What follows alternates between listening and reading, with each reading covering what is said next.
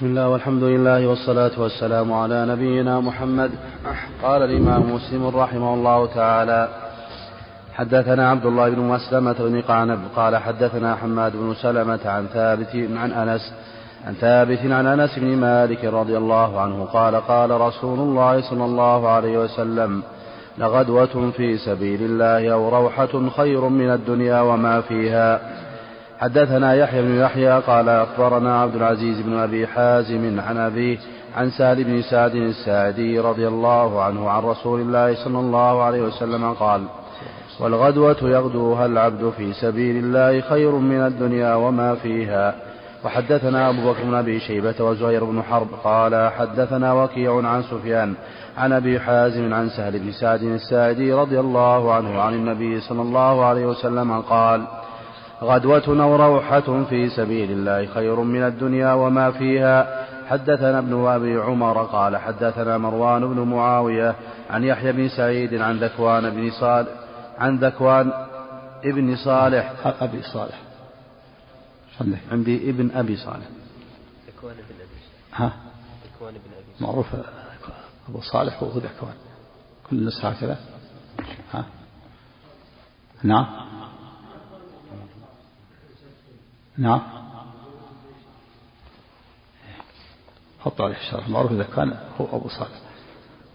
يراجع. نعم. عن ذكوان أبي صالح عن أبي هريرة رضي الله عنه قال مو أحسن الله إليك. هو صالح السمان. هو ذكوان هو أبو صالح. كنته أبو صالح يراجع تقريبا عندك. نعم. عن ذكوان أبي صالح عن أبي هريرة رضي الله عنه قال قال رسول الله صلى الله عليه وسلم اللهم صل لولا أن رجالا من أمتي وساق بسم الله الرحمن الرحيم. الحمد لله رب العالمين والصلاة والسلام على نبينا محمد وعلى آله وصحبه أجمعين. وهذا الحديث فيه فضل الجهاد في سبيل الله وفيه أن الغدوه والروح خير من الدنيا وما فيها لأن الدنيا لا تساوي شيء لأنها زانية زائلة. الدنيا زائلة والجنة باقية. الغدوة هي السير أول النهار والروحة ساخر النهار. يعني الغدو الجهاد. والرواح أو الرواح خير من الدنيا وما فيها. لأن الدنيا لا تساوي شيء الدنيا فانية والآخرة باقية. في الحر الآخر في اللفظ الآخر موضع صوت أحدكم من الجنة خير من الدنيا وما فيها. معلوم موضع الصوت شيء يسير لكنه باقي والآخرة زائلة ثم إن الدنيا فيها المكدرات والمنغصات والهموم والأحزان وال وال والآخرة. المؤمن في الجنة يسلم من هذه الأشياء المكدرات والمنغصات والهموم والأمراض والأسقام والهرم والشيخوخة والموت والبول والغائط والأسقام. ولهذا الشيء القليل في الآخرة يعدل الدنيا كلها. نعم. نعم. إيه. لغدوة أو روح يعني يعني الغدوة خير من الدنيا والروح كذلك. المرة المرة من الغدو والمرة من الرواح. نعم. أي خير أي عمل خير له ثواب في الآخرة خير من الدنيا وما فيها. لأن هذا العمل الخير ثوابه في الآخرة. والآخرة باقية والدنيا زائلة. نعم. نعم. وحدثنا أبو بكر بن أبي شيبة وإسحاق بن إبراهيم وزهير بن حرب واللفظ لأبي بكر وإسحاق قال إسحاق أخبرنا وقال الآخران حدثنا المقرئ عبد الله بن يزيد عن سعيد بن عن سعيد بن أبي أيوب قال حدثني شرحبيل قال حدثني شرحبيل بن شريك المعافري عن أبي عبد الرحمن الحبلي قال سمعت أبا أيوب رضي الله عنه يقول قال رسول الله صلى الله عليه وسلم هذا شرحبيل وشريح بالضبط. أما شراحيل وشريك بالفتح. شراحيل وشريك بفتح الشين شريح وشرحبيل بالضم. نعم. عن شرحبيل نعم. عن شرحبيل بن شريك المعافري. عن أبي عبد الرحمن الحبلي قال سمعت أبا أيوب رضي الله عنه قال قال رسول الله صلى الله عليه وسلم غدوة في سبيل الله أو روحة خير مما طلعت عليه الشمس وغربت. نعم. والتي تطلع الشمس تغرب هي الدنيا. هذا كالحديث الآخر يعني خير من الدنيا وما فيها. نعم. هذا مثل قول عليه الصلاة والسلام في الحديث الآخر لا نقول سبحان الله والحمد لله ولا إله إلا الله والله أكبر خير مما طلعت عليه الشمس. يعني خير من الدنيا وما فيها. لأن ثواب هذه الكلمات العظيمة باقي في الجنة. والدنيا زائلة فانية مع ما فيها من المكدرات والمنغصات. في الحديث الآخر الباقية الصالحات. سبحان الله والحمد لله ولا إله إلا الله والله أكبر.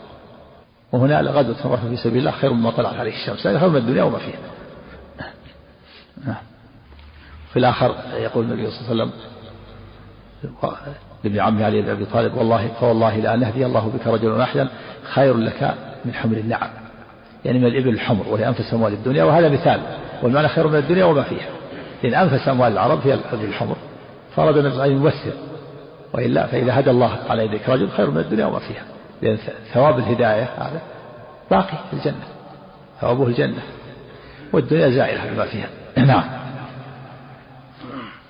حدثني محمد بن عبد الله بن قهزاد حدثنا علي بن الحسن عن عبد الله بن مبارك قال أخبرنا سعيد بن أبي أيوب وحيوة بن شريح وحيوة بن شريح قال كل واحد منهما حدثني شرحبيل بن شريك عن أبي عبد الرحمن الحبولي أنه سمع أبا أيوب الأنصاري رضي الله عنه يقول الأنصارية. أنه أحسن الله. أنه سمع أبا أيوب الأنصاري رضي الله عنه يقول قال رسول الله صلى الله عليه وسلم بمثله سواء. حدثنا سواء إذا وقفت سواء. ليسوا سواء. الوقف. نعم. يقول قال رسول الله صلى الله عليه وسلم بمثله سواء.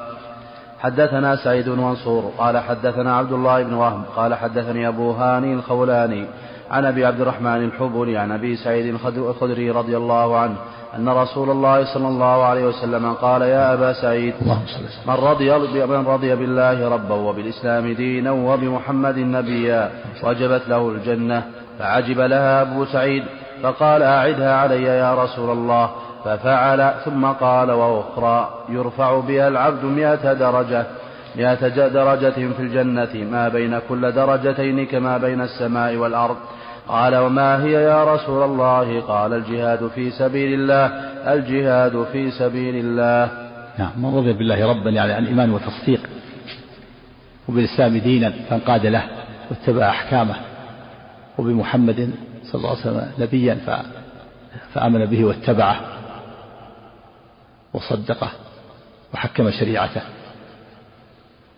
من رضى بالله ربا وبالإسلام دينا وبمحمد نبيا وجبت له الجنة. عجب له أبو سعيد قال أعدها علي يا رسول الله. فقالوا أخرى يرفع الله بها العبد مئة درجة الجهاد في سبيل الله. هذا في فضل الجهاد في سبيل الله وأن المجاهدين لهم منازل عالية في الجنة. وهذا الحديث كقول الله تعالى لا يستوي القاعدون من المؤمنين غير أولي الضرر والمجاهدون في سبيل الله بأموالهم وأنفسهم فضل الله المجاهدين بأنفسهم على القاعدين درجة ثم قال وكل وعد الله الحسنى وكل وعد الله حسن الجنة يعني كل من المؤمنين وعده الله الجنة المؤمنون موعود بالجنة المجاهد وغير المجاهد لكن المجاهد له درجات عالية لا يستوي لا يستوي القاعدون المؤمنين غير إلى الضرر والمجاهدون في سبيل الله بأموالهم فضل الله المجاهدين بأموالهم وانفسهم على القاعدين درجة وكلا وعد الله الحسنى كل من المؤمنين موعود بالجنة لكن المجاهدين لهم درجات. وهذا الحديث من رضي بالله ربا وبالإسلام دينا وبمحمد صلى الله عليه وسلم نبيا وجبت له الجنة. مؤمن. المؤمن المصدق المنقاد. ثم قال لما عجب أبو سعيد قال هناك أعلى منها وسيرفع الله بها العبد مئة درجة. الجهاد في سبيل الله. وهذا الحديث من رضى بالله ربا والإسلام دينا فيه بيان أن أن من رضى بالله ربا والرضا يكون بالقلب تصديق واتباع وانقياد تحكيم الشريعة وجبت له الجنة وجاء أيضا في الحديث الآخر أن من رضي بالله ربنا قال رضيت بالله ربنا وبالإسلام دينا وبمحمد صلى الله عليه وسلم نبيا ورسولا بعد الشهادتين حينما يجيب المؤذن.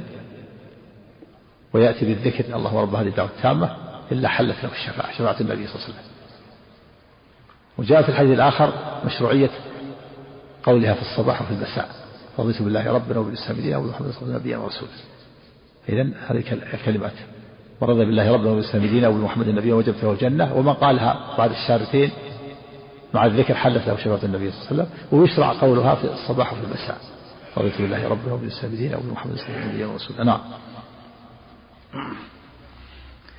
حدثنا قتيبة بن سعيد قال حدثنا ليث عن سعيد بن أبي سعيد عن عبد الله بن أبي قتادة عن أبي قتادة رضي الله عنه أنه سمعه يحدث عن رسول الله صلى الله عليه وسلم أنه قام فيهم فذكر لهم أن الجهاد في سبيل الله والإيمان بالله أفضل الأعمال.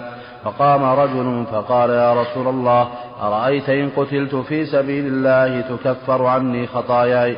فقال له رسول الله صلى الله عليه وسلم نعم إن قتلت.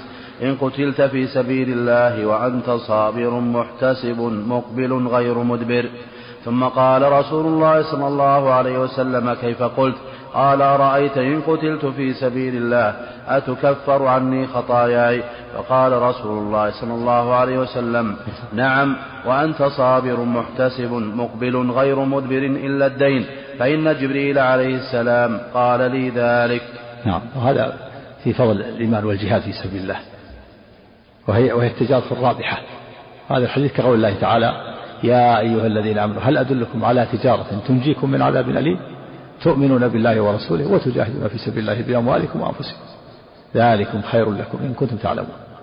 يغفر لكم ذنوبكم ويدخلكم جنات تجري من تحتها الأنهار ومساكن طيبة في جنات عدن. ذلك الفوز العظيم وأخرى تحبونها. نصر من الله وفتح قريب. هذا الحديث الآية الآية فيها التجارة الرابحة هي الإيمان بالله الإيمان الصادق بالله ورسوله والجهاد في سبيله. هنا قال أفضل الأعمال الإيمان بالله ورسوله جهاد في سبيله. هذا الرجل الذي سأل النبي قال يا رسول الله رأيت إن قتلت في سبيل الله تكفر عني خطاياي؟ قال نعم. إن قتلت وأنت صابر محتسب مقبل وغير مدبر. يعني بهذا بهذا هذا القيود. فالقتل في سبيل الله شهادة يكفر الله بها الخطايا بهذه الشروط. إذا كان مؤمنا بالله ورسوله وكان صابرا محتسبا مقبلا غير مدبر لا بد من هذا. النصوص يقيد بعضها بعضا. لا بد يكون هذا القتل في سبيل الله. مؤمن بالله ورسوله. وقاتل لتكون كلمة الله العليا. ولهذا قال هذه الأوصاف لا تكون إلا من من قاتل لتكون كلمة الله. صابر محتسب مقبل كلمة محتسب. محتسب يعني آه، جاهد عن الإيمان بالله ورسوله و واحتساب الأجر والثواب. فهو قاتل لتكون كلمة الله هي العليا. ما قاتل للرياء ولا للسمعة ولا للمغنم ولا ليرى مكان ولا للذكر ولا للشهرة ولا للعصبية ولا للدم عصبية الدم أو القومية وإنما قاتل محتسب.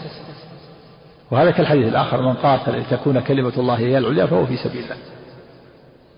فإذا الشهادة في سبيل الله تكفر الخطايا بهذا الشرط يكون مؤمن بالله ورسوله محتسب يعني قاتل لتكون كلمة الله العليا صابر مقبل غير مدبر. إلا الدين. فإنه من حقوق الناس. من حقوق الناس مبنية على المشاحة. وفي دليل على أن أن هذا جاء بالوحي. في الأول سأله سأله قال أتكفر عني خطاياي؟ إن قلت في سبيل قال نعم. إن قلت وأنت صابر محتسب مقبل أو مدبر ثم أعاد في المرة الثانية فقال إلا الدين فإن جبريل قال لذلك آنفا. هذه على أن الوحي نزل في الحال. الوحي, الوحي, نزل في الحال استثنى الدين. ويدل على أن الدين حقوق الناس مبنية على المشاحة لكن لكن الدين هذا الدين اللي على الإنسان إن كان أخذ الدين وهو ينوي أداءه فإن الله تعالى يرضي عنه المدين. وإن كان أخذه لا يريد أداءه فهو مطالب به يبقى عليه. لما ثبت في صحيح البخاري رحمه الله أن النبي صلى الله عليه وسلم قال من أخذ أموال الناس يريد أداءها أدى الله أداها الله عنه أدى الله عنه. ومن أخذها يريد إتلافها أتلفه الله. فإذا هذا الدين الذي يبقى على الشهيد هذا بين أحد إن كان أخذ يريد أداءه أدى الله عنه. فضل من الله تعالى وإحسان يرضي الله المدين عنه. لهذا الحديث البخاري. من أخذ أموال الناس يريد أداءها أدى الله عنه. ومن أخذها يريد إتلافها أتلفه الله ولا حول ولا قوة إلا بالله. ولهذا لا يجوز الإنسان أن يأخذ أموال الناس ويستدين وهو لا ينوي الوفاء بعض الناس لا يبالي. تجد بعض الناس يفتح مؤسسات وشركات ويستدين أموال طائلة وهو لا يريد أداءها. بعضهم في النهاية السجن والسجن خلاص جاء سنة بالسجن ما عليه. ولا ولا يريد السجن ما يريد التسديد. ولهذا يتحمل ديون يغامر يتحمل ديون كثيرة. هذا هو الذي عليه الخطر يأخذ أموال الناس ولا يريد أداءها. أما من أخذ أمواله يستدين محتاج ويريد أداءها ينوي أداءها فهذا إن يسر الله له الأداء فالحمد لله. وإن عجز فالله يؤدي عنه. من أخذ أموال الناس يريد أداءها أدى الله عنه. ومن أخذ يريد الإتلاف فأتلفه الله. نعم. ها؟ إيش إلا بياض وإلا إيش إلا وإلا بياض شو الكلام هذا؟ الكلام يقال هذا. الله تعالى يرضيه عنه. إذا أعطي المدين من الدرجات والحسنات ما ما وش يريد؟ إذا إذا أعطي صاحب الدين أعطاه الله من الدرجة والحسنات يريد غير هذا؟ وش يريد في الآخرة؟ في الدنيا ولو شبه يرجع للدنيا؟ أعطاه الله ورضاه الله أعطاه ثوابا عظيم. يبي غير هذا؟ هذا كيف يأخذ الحسنات؟ نعم. نعم. لا هذا الورثة إذا كان له دين إذا كان إذا توفي الإنسان وله مال الدين يخرج من رأسه قبل قبل التركة. سدد الدين قبل أن تقسم التركة. هذا أقول إذا أدوا الدين الحمد لله. لا. نعم. جزاه الله خير. نعم. حدثنا أبو بكر بن أبي شيبة ومحمد بن مثنى قال حدثنا يزيد بن هارون قال أخبرنا يحيى يعني بن سعيد عن سعيد بن أبي سعيد المقبوري عن عبد الله بن أبي قتادة عن أبيه رضي الله عنه قال جاء رجل إلى رسول الله صلى الله عليه وسلم فقال أرأيت إن قتلت في سبيل الله بمعنى حديث الليث؟ وحدثنا سعيد بن منصور قال حدثنا سفيان عن عمرو بن دينار عن محمد بن قيس حاء وحدثنا محمد بن عجلان عن محمد بن قيس عن عبد الله بن أبي قتادة عن أبي رضي الله عنه عن النبي صلى الله عليه وسلم. يزيد أحدهما على صاحبه أن رجلا أتى النبي صلى الله عليه وسلم وهو على المنبر فقال رأيت إن ضربت بسيفي بمعنى حديث مقبوري حدثنا زكريا بن يحيى بن صالح المصري قال حدثنا المفضل يعني ابن فضالة عن عياش وهو ابن عباس القتباني عن عبد الله بن يزيد عن أبي عبد الرحمن الحبولي عن عبد الله بن عمرو بن العاص رضي الله عنهما أن رسول الله صلى الله عليه وسلم قال يغفر للشهيد كل ذنب إلا الدين.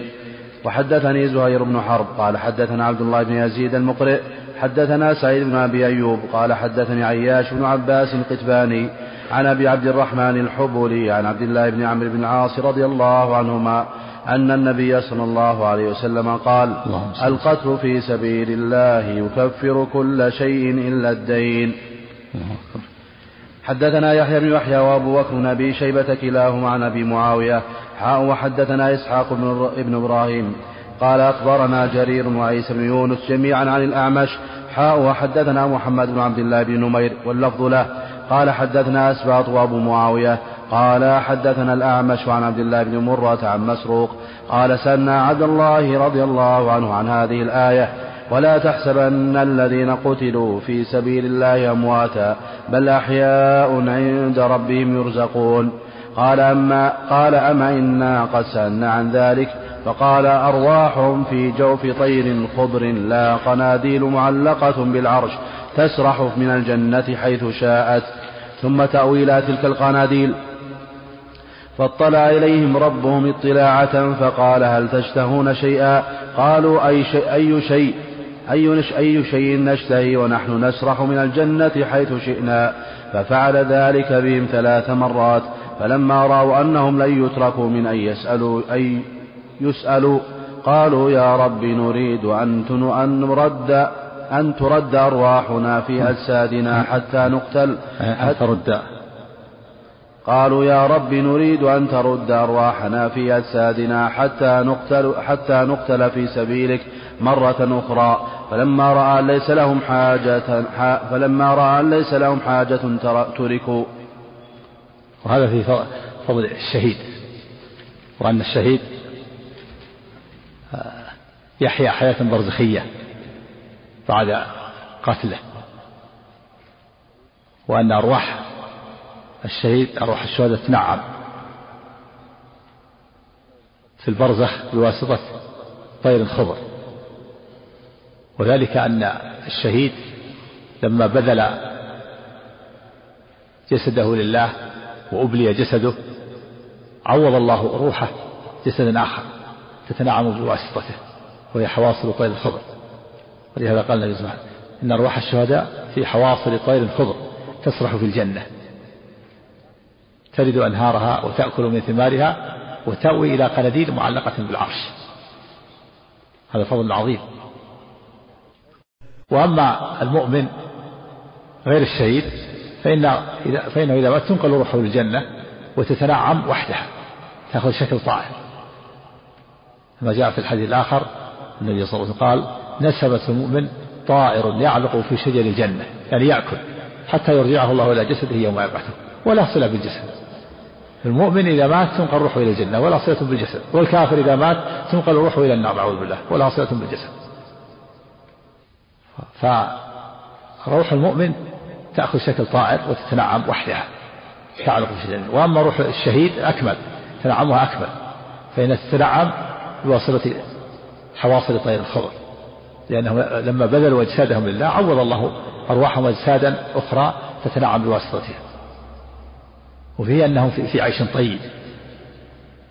الله تعالى اطلع عليهم وقال هل تريدون شيئا غير ذلك؟ أزيدكم. قالوا يا ربنا ماذا نريد؟ ما في أحسن مما نحن فيه الآن. نسرح ونرث أنهار الجنة ونأكلها وكرر عليهم ذلك. فلم رأوا أنهم لا يتقون. يا ربنا نعم نريد أن ترد أرواحنا في أجسادنا.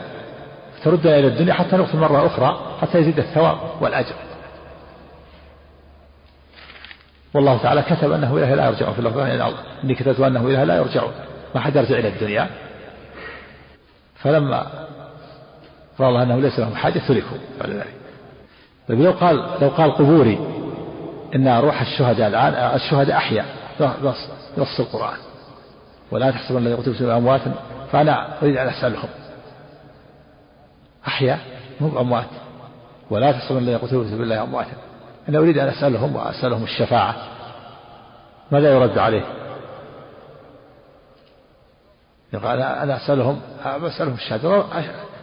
الآن أحيا ما هو أموات أنا أسأل الحي ما بسأل الميت. هو ممنوع سؤال الميت. ماذا يجاب؟ نعم يقال هذه حياة حياة برزخية. حياة برزخية لا تقتضي يعني مكا... كلاما سؤالا ولا أكلا ولا شربا حياة خاصة برزخية وثانيا يقال لهم أيضا المؤمن روحه باقية حتى المؤمن غير الشهيد. ليس المؤمن طائر يعلق في شجر الجنة. إذا تقول نريد أن ندعو كل إنسان. فهم أموات لكنهم أحياء حياة برزخية. ليست مثل الحياة الدنيا. وثالثا أن الله نهاك عن هذا. ولا تدعو من دون الله ما لا ينفعك ولا يضرك. وبين أن دعاء غير الله شرك. دعاء الأموات والغائبين هذا اسمه شرك. نعم. سم سم نعم. نعم.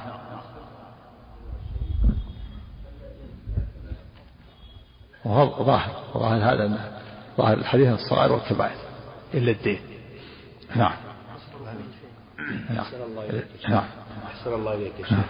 باسم الحديث أدى الله عنه. ما يكون الشيخ بعون الله عز وجل يعينه في أداء الدين الذي عليه بحكم النية الأداء في الدنيا. إيه. كما قال يا مولى الزبير كلما ذا فقل يا مولى الزبير حتى أدى الله دين هذا هذا اللي هذا اللي أداه عنه. أقول أداه عنه ورثته أبنائه في الدنيا. لكن هو موعود موعود بأن أدى الله عنه في الآخرة هذا المعروف في الحديث. ولما تكلموا على هذا أدى الله عنه في الآخرة يرضي المدين عنه. ولكن آه، قد قد ييسر الله هذا في الدنيا. إذا كان له مثل ورثة أو له أبناء أو آه، كذلك له تركة لا تكفي. مثل جابر رضي الله عنه لما أدى الله الدين عن والده عمرو بن حرام وكان اليهود لهم لهم دين على والده وكان كثير. حتى قال جابر خذوا خذوا ثمرة البستان. قالوا لا دين كثير. ثم أخبر النبي صلى الله عليه وسلم جاء وبرك فيه ودعا له فكان لهم وزن وبقي سبعة عشر وسق. وهو يقول جابر رضي الله عنه كنت أود أن يأخذوا أن يأخذوا التمر ولا أرجع إلى أخواتي ولا بتمرة واحدة. وكان التمر هو هو المعي هو هو الوجبة الرئيسية ما عندهم مثل الآن. فأوفى الله عنه. لما جاء النبي وبرك ودعا وبقي خير كثير له ومثل قصة الزبير. هذا نعم قد يسر الله في الدنيا لكن المقصود من الحديث أن الله يؤدي عنه في الآخرة إذا ما استطاع إذا ما أدي عنه في الدنيا ولا ولا تيسرت الأسباب ولا أدى عن أحد من الورثة وليس له مال فإن الله يؤدي عنه في الآخرة يرضي المدين عنه فيسمح يعطيه الله من الثواب فيسمح. ذكر الشيخ بن سعيد رحمة الله عليه. في تفسير الحديث يا شيخ أن على حسب النية ما دام هذا لا ينوي الوفاء فإن الله لا يوفقه إلى الوفاء. والذي كان نيته الوفاء أن الله جل وعلا يسدد في تسديد الناس. نعم قد يوفق هذا يختلف. قد بعضهم يوفق لمن يسدده هم هم بنفسه في حياته أو ورثته وبعضهم لا لا يتيسر له لكنه موعود بأن الله يوفي عنه. موعود بأن يوفي عنه. وأما الذي لا ينوي يأخذ أموال الناس وهو لا يريد وفاءها هذا لا آثم هو آثم. هو آثم ومطالب بهذا الدين. في الآخرة نعم حدثنا منصور ابن, ابن أبي مزاحم قال حدثنا يحيى بن حمزة عن محمد بن الوليد الزبيدي عن الزهري عن عطاء بن يزيد الليثي عن أبي سعيد الخدري رضي الله عنه أن رجلا أتى النبي صلى الله عليه وسلم فقال أي الناس أفضل؟ فقال رجل يجاهد في سبيل الله بماله ونفسه. قال ثم من؟ قال مؤمن في شعب من الشعاب يعبد الله ربه ويدع الناس من شره. نعم. هذا في بيان أفضل الناس. مؤمن يجاهد في سبيل الله بماله ونفسه. هذه التجارة الرابحة. يا أيها الذين آمنوا هل أدلكم على تجارة تنجيكم من عذاب أليم؟ تؤمنون بالله ورسوله وتجاهدون في سبيل الله بأموالكم وأنفسكم. ما في أفضل من هذا؟ مؤمن بالله ورسوله ويجاهد في سبيل الله بماله ونفسه. أغلى شيء يملك الإنسان نفسه التي بين جنبيه. يبذلها لله ثم المال شقيق الروح يبذله لله. مع الإيمان بالله ورسوله والجهاد ذروة سلام الإسلام هذا هو في أعلى المنازل. مؤمن بالله ورسوله وجاهد في سبيل بماله ونفسه. قيل ثم من؟ قال رجل في شعب من الشعاب يعبد الله ويدعو الناس من شره قال العلماء هذا إنما يكون في أوقات الفتن والحروب ونزع انتزاع الخير من المدن والقرى إذا لم يكن فيها جمعة ولا جماعة ولا وعظ ولا إرشاد وكثرة الفتن والحروب وخاف على نفسه من يفتن في دينه فإنه ينتقل من المدن والقرى إلى إلى البرية ويعبد الله في شعب من الشعاب يتخذ غنما ويعبد الله في شعب من الشعاب وهذا مثل الحديث الآخر. هذا يقول فيه النبي صلى الله عليه وسلم يوشك أن يكون خير مال المرء غنم يتبع بها شعف الجبال ومواقع القطر يفر بدينه من الفتن. قال العلماء هذا عند عند وقت الفتن وذهاب الخير من المدن والقرى. أما إذا كان المدن فيها فيها جمعة وجماعة وفيها وعظ وإرشاد فلا ينبغي الإنسان أن ينتقل عنها عن المدن لأنه يترك الجمعة ويترك الجماعة. ترتب على هذا ترك الجمعة والجماعة والبعد عن الخير. ثم أيضا الاختلاط بالناس والصبر على أذاهم. هذا هو, هو الذي فعله الأنبياء. يخلطون الناس ويصرون على أذاهم ويدعون إلى الله. ويأمرون بالمعروف وينهون عن المنكر ويعظ الناس ويرشدونهم. لكن إذا وصلت الحال إلى أنه خاف على نفسه من الفتن واختلط الحابل بالنابل وأعجب كل من بنفسه ونزع الخير من المدن والقرى ولا بقى جمعة ولا جماعة في هذه الحالة يأتي العمل بهذا الحديث. نعم. أحسن الله عليك حدثنا عبد بن حميد قال حدثنا عبد الرزاق قال أخبرنا معمر عن الزهري عن عطاء بن يزيد الليثي عن أبي سعيد رضي الله عنه قال قال رجل أي الناس أفضل؟ ومن هذا قول الشاعر في أوقات الفتن عوى الذئب فاستأنست بالذئب إذ عوى وصوت إنسان فكدت أطيره. يعني أنه صار يعيش في القرى والمدن صار صار يألف الوحوش لأنها لا تفتن عن دينه ويفر من الآدميين بسبب الفتن. عوى الذئب فاستأنست بالذئب إذ عوى وصوت إنسان فكدت أطيره. نعم. الله فقال رجل أي الناس أفضل يا رسول الله؟ قال مؤمن يجاهد بنفسه وماله في سبيل الله. قال ثم من؟ قال ثم رجل معتزل في شعب من الشعاب يعبد ربه ويدع الناس من شره. وحدثنا عبد الله بن عبد الرحمن الدارمي قال أخبرنا محمد بن يوسف عن الأوزاعي عن ابن شهاب بهذا الإسناد فقال ورجل في شعب ولم يقل ثم رجل حدثنا يحيى بن يحيى التميمي قال حدثنا عبد العزيز بن ابن أبي حازم عن أبيه عن بعجة بن عبد الله عن, عن, عن أبي هريرة رضي الله عنه عن رسول الله صلى الله عليه وآله وسلم أنه قال من خير معاش الناس لهم رجل ممسك عنان فرسه في سبيل الله يطير على متنه كلما سمع هيعة أو فزعة طار عليه يبتغي القتل والموت مضانة أو رجل في غنيمة في رأس شعفة من هذه الشعف أو بطن واد من هذه الأودية يقيم الصلاة ويؤتي الزكاة ويعبد ربه حتى يأتيه اليقين. ليس من الناس إلا في خير. نعم خير معاش الناس يعني في عيشهم وحياتهم.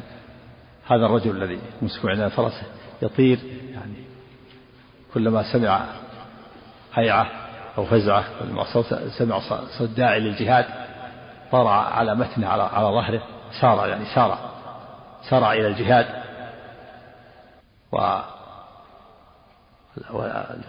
فزعة النهوض إلى العدو الصيحة يعني مجيء العدو فهو يسارع إلى الجهاد في سبيل الله. لمس فرسه يبتغي الموت والقتل مضانه يعني يبتغي الشهادة ويضرب أسبابها فيه فضل الجهاد في سبيل الله فضل الرباط والثاني رجل في غنيمة تصير غنم يعني قطعة غنم في شعب أو في أو في شعف في شعف الجبال. يقيم الصلاة ويؤتي الزكاة ويعبد ربه ويدع الناس من شره. هذا في أوقات الفتن كما سبق. نعم. أحسن الله عليك. وحدثناه قتيبة بن سعيد عن عبد العزيز بن أبي حازم ويعقوب يعني بن عبد الرحمن القاري. كلاهما عن أبي حازم. والمراد المسارعة الجهاد في سبيل الله في وإعداد العدة والسلاح. وهذا يختلف باختلاف الأزمنة أوقات الخيل يكون في أوقات الخيل وفي أوقات غير في أوقات السلاح مثل الأسلحة المتطورة الحديثة يكون عنده استعداد وإلمام وتدرب تمرين. حتى إذا ما دعا داعي الجهاد يسارع نعم.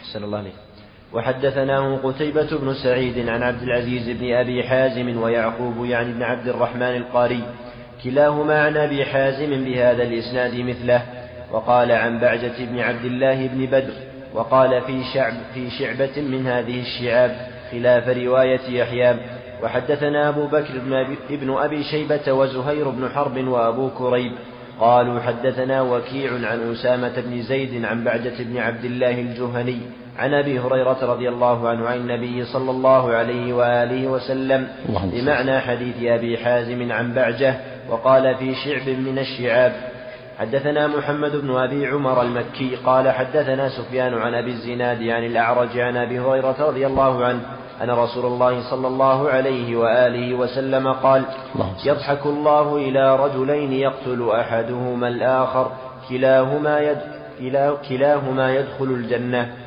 فقالوا كيف يا رسول الله؟ قال يقاتل هذا في سبيل الله فيستشهد ثم يتوب الله على القاتل في فيسلم فيقاتل في سبيل الله عز وجل فيستشهد.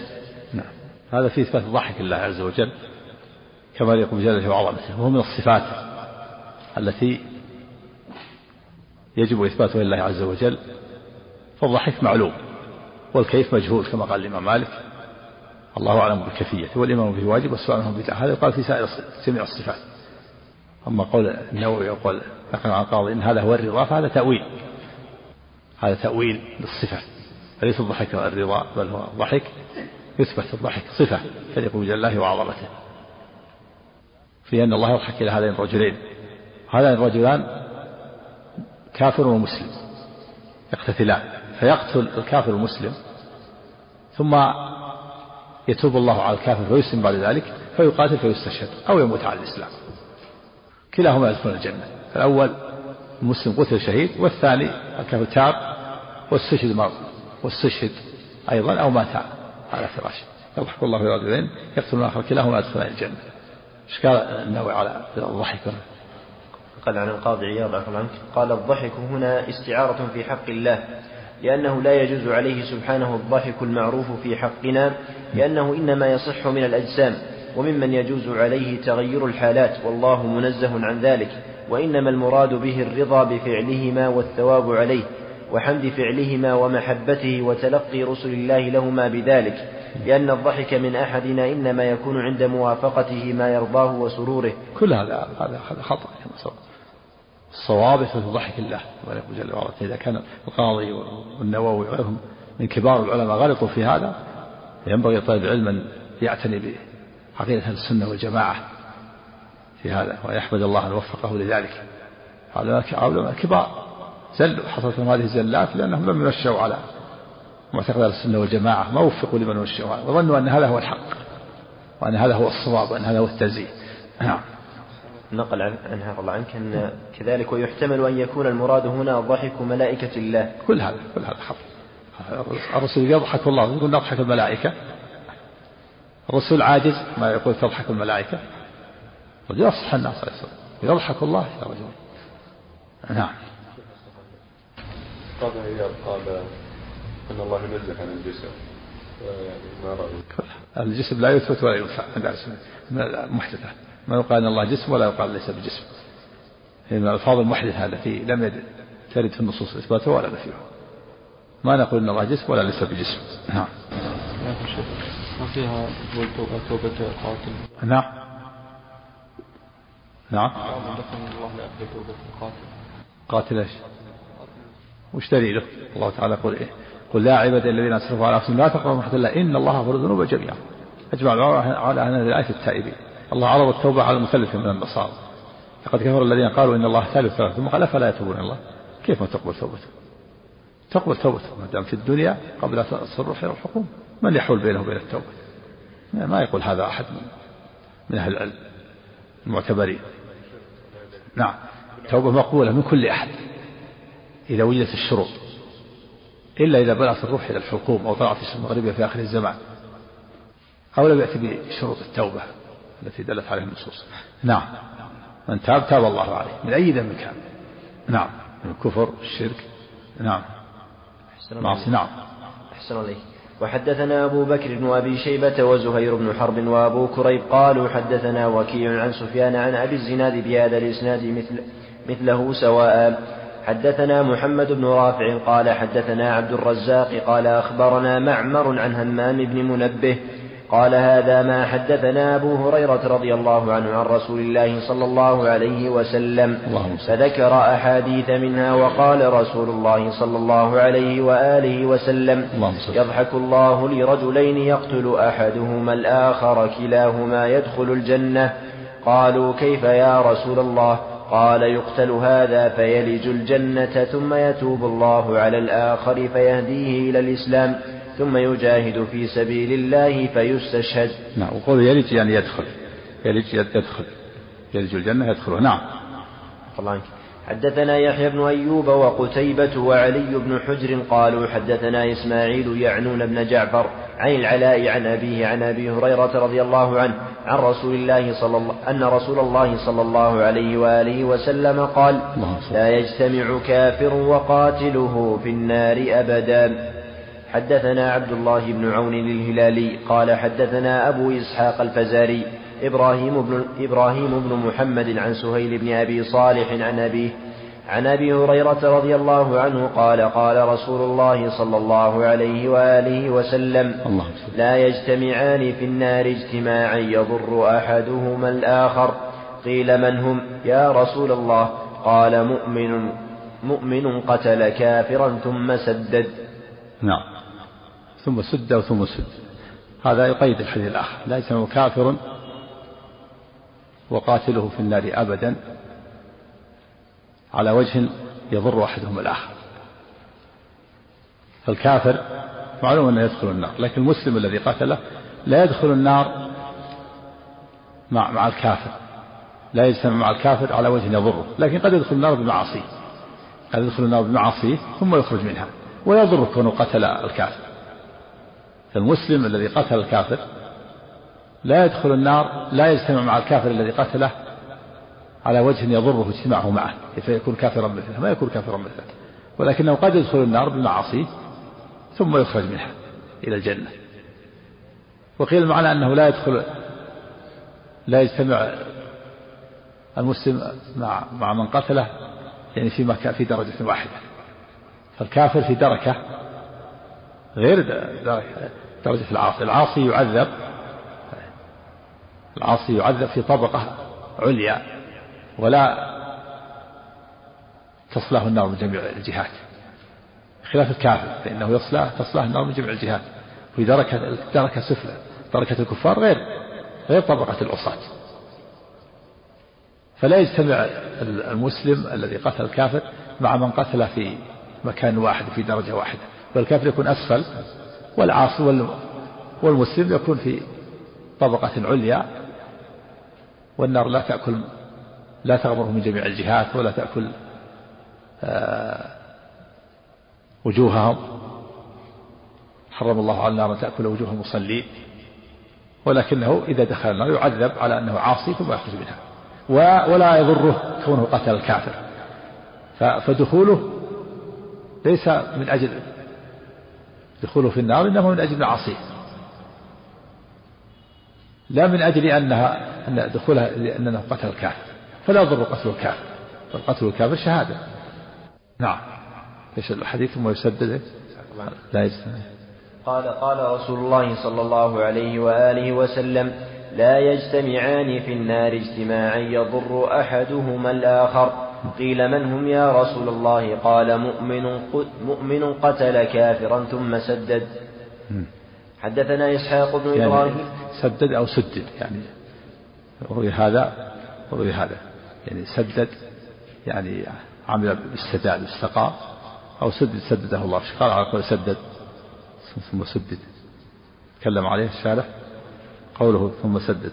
قال عبد عنك مشكل قوله لكن قوله في هذا الحديث مؤمن قتل كافرا ثم سدد مشكل لأن المؤمن إذا من ناحية الضبط ما تكلم عنه. إيه. لأن المؤمن إذا سدد؟ قال عفوا عنك مشكل لأن المؤمن إذا سدد إذا سدد ومعناه استقام على الطريقة المثلى ولم يخ ولم ولم يخلط لم يدخل النار ولم يخلط. ولم إذا سدد يكون سدد. إيه. ولم يخلط لم يدخل النار أصلا سواء قتل كافرا أو لم يقتله قال القاضي ووجهه عندي أن يكون قوله ثم سدد عائدا على الكافر القاتل ويكون بمعنى الحديث السابق يضحك الله إلى رجلين يقتل أحدهما الآخر يدخلين الجنة. ورأى بعضهم أن هذا اللفظ تغير من بعض الرواة وأن صوابه مؤمن قتله كافر ثم سدد. ويكون معنى قوله لا يجتمعان في النار اجتماعا. نعم. قال القاضي ووجهه عندي أن يكون قوله ثم سدد عائدا على الكافر القاتل ويكون بمعنى الحديث السابق يضحك الله إلى رجلين يقتل أحدهما الآخر يدخلين الجنة ورأى بعضهم أن هذا اللفظ تغير من بعض الرواة وأن صوابه مؤمن قتله كافر ثم سدد. ويكون معنى قوله لا يجتمعان في النار اجتماعا يضر أحدهما الآخر أي لا يدخلانها للعقاب. ويكون هذا استثناء من اجتماع الورود من اجتماع الورود وتخاصمهم على جسر جهنم. هذا آخر كلام القاضي. طبعا. حدثنا إسحاق بن حدثنا إسحاق بن إبراهيم الحنظلي قال أخبرنا جرير عن الأعمش عن أبي عمرو الشيباني عن أبي مسعود الأنصاري رضي الله عنه قال جاء رجل بناقة مخطومة فقال هذه في سبيل الله فقال رسول الله صلى الله عليه وآله وسلم لك بها يوم القيامة سبعمائة ناقة كلها مخطومة. حدثنا أبو بكر بن أبي شيبة قال حدثنا أبو أسامة عن زائدة حاء وحدثني بشر بن خالد قال حدثنا محمد يعني بن جعفر قال حدثنا شعبة كلاهما عن الأعمش بهذا الإسناد. وحدثنا أبو بكر بن أبي شيبة وأبو كريب وابن أبي عمر واللفظ لأبي كريب. قالوا حدثنا أبو معاوية عن الأعمش عن أبي عمرو الشيباني عن أبي مسعود الأنصاري رضي الله عنه قال جاء رجل إلى النبي صلى الله عليه وسلم فقال إني أبدع. بارك أبي مسعود. وهذا هذا فيه فضل النفقة في سبيل الله وأن النفقة في سبيل الله تضاعف بسبعمائة لما جاء هذا الرجل بناقة مخطومة قال هذه يا رسول في سبيل الله قال لك بها سبعمائة ناقة مخطومة. وهذا الحديث كقول الله تعالى مثل الذين ينفقون أموالهم في سبيل الله كمثل حبة أنبتت سبع سنابل في كل سنبلة مئة حبة. فالنفقة في سبيل الله تضاعف بسبعمائة. هذا من فضل الله تعالى وإحسان ناقة في سبيل الله له بها سبعمائة ناقة مخطوبة. سبع. نعم. هذا باطل هذا باطل. هذا لا ننكر عليه هذا مبتدع لا الجسم لا يثبت ولا ينفى نعم. ما ورد لا فيه ولا إثبات. نعم. يعني يقع هذا وقد وقد لا وقد يموت على الإسلام. وقد يموت على الإسلام ولو لم يستشهد. هو إذا مات على الإسلام فهو في الجنة. ولو لم يستشهد. لكن هذا واقع. هذه هذا واقع كثيرا. الآن. هذا يقتل الكافر المسلم ثم المسلم يتوب ثم يجاهد ويقتل الكافر. هذا فرد من أفراده. وهناك مثلا حالة ثانية واقعة ثانية. لا لا الثاني يموت على فراشه فيدخل الجنة. نعم. نعم. هذا أحسن الله إليك سؤال سابق ما قول لكنه لعله المصلحة أحسن الله إليك. يقول هذا في أحد مواقع الإنترنت هذه يسأل أحد الإخوة أن بعض المنتديات على الإنترنت تناقلت عن فضيلة الشيخ. أولا استغربناه وهو أن الشيخ لا يرى بأسا من قيادة المرأة للسيارة فهل هذا صحيح. وإن كان هذا صحيح هل فبما تنصحون من يتناقل كلام العلماء وينشره ولا يدري عن صحة ذلك. يعني, يعني أنا أنا أقول هذا. نعم. أقول جوابي عن هذا سبحانك هذا بهتان عظيم. أنا أقول المرأة تقود السيارة. نسأل الله العافية. هذا قيادة المرأة السيارة منكر من أسباب الشر والفساد. لكن هؤلاء الكذبة الذين يكذبون مثل ما قال شيخنا سماحة الشيخ بن رحمه الله لما سئل عن بعض المسائل قال كذبوا علي كذبوا على النبي صلى الله عليه وسلم. لا حول ولا قوة إلا بالله. مصيبة. اللي يختلق الكذب؟ مثل ما قال الشاعر لي حيلة في من ينم وليس في الكذاب حيلة. من كان يخلق ما يقول فحيلتي فيه قليلة. بعض الناس يفتري يفترون الكذب. صلى الله عليه اشتروا على الله الكذب. صلى الله عليه وسلم. نعم.